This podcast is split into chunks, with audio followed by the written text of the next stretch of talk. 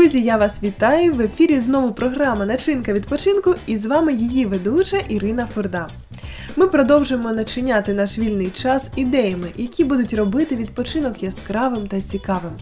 Тому, якщо ви думаєте, чим таким зайнятися, аби провести вихідні з користю, або з чим зайняти своїх дітей, то сьогодні разом з нашою гостею ми запропонуємо вам оглянутись довкола, включити фантазії і отримувати задоволення, адже мова піде про рукоділля. Чому б і ні? Адже рукоділля може стати не лише хобі, а й чимось більшим, наприклад, додатковим або ж навіть основним заробітком. Так так, ще здавна всі жінки були рукодільницями, збиралися невеликими групами по вечорах і створювали шедеври для сімейних потреб. І сьогодні традиція жіночого рукоділля відродилася і отримала широке застосування. Око радіє на ярмарках від великої кількості творчої фантазії і красивих промов і предметів. Наша гостя Іринка ще школярка, але вже має чим поділитися на тему хендмейду. Ірочка, я тебе вітаю! Здравствуйте!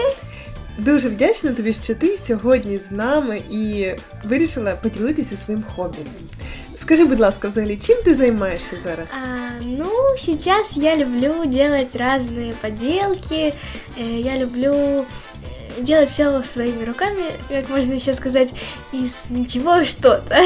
Супер, з нічого щось. А взагалі по житті ти зараз школярка, я так розумію.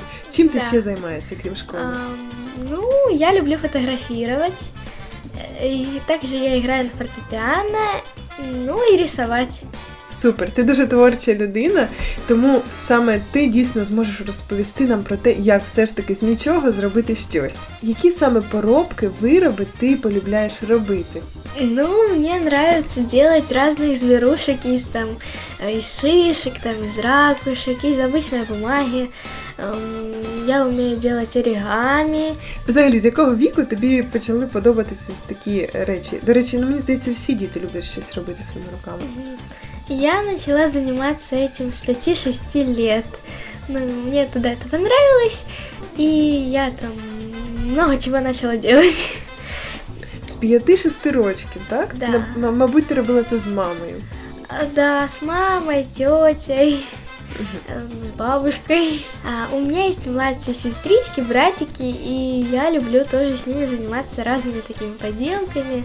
Взагалі, який матеріал ти найчастіше використовуєш і наскільки дорого взагалі купляти речі для того, щоб з них потім робити якусь прикрасу для своєї кімнати, наприклад? Обычно я использую там самые обычные материалы. Это бумага, клей, э, всякие фломастеры, карандаши. Э, Я еще использую термоклей, ткань какую-нибудь. Я бачила в тебе ти використовуєш ракушки, так? Да, я много использую ракушек. Ну, мне нравятся поделки из ракушек. Они получаются необычными, прикольными такими. Угу.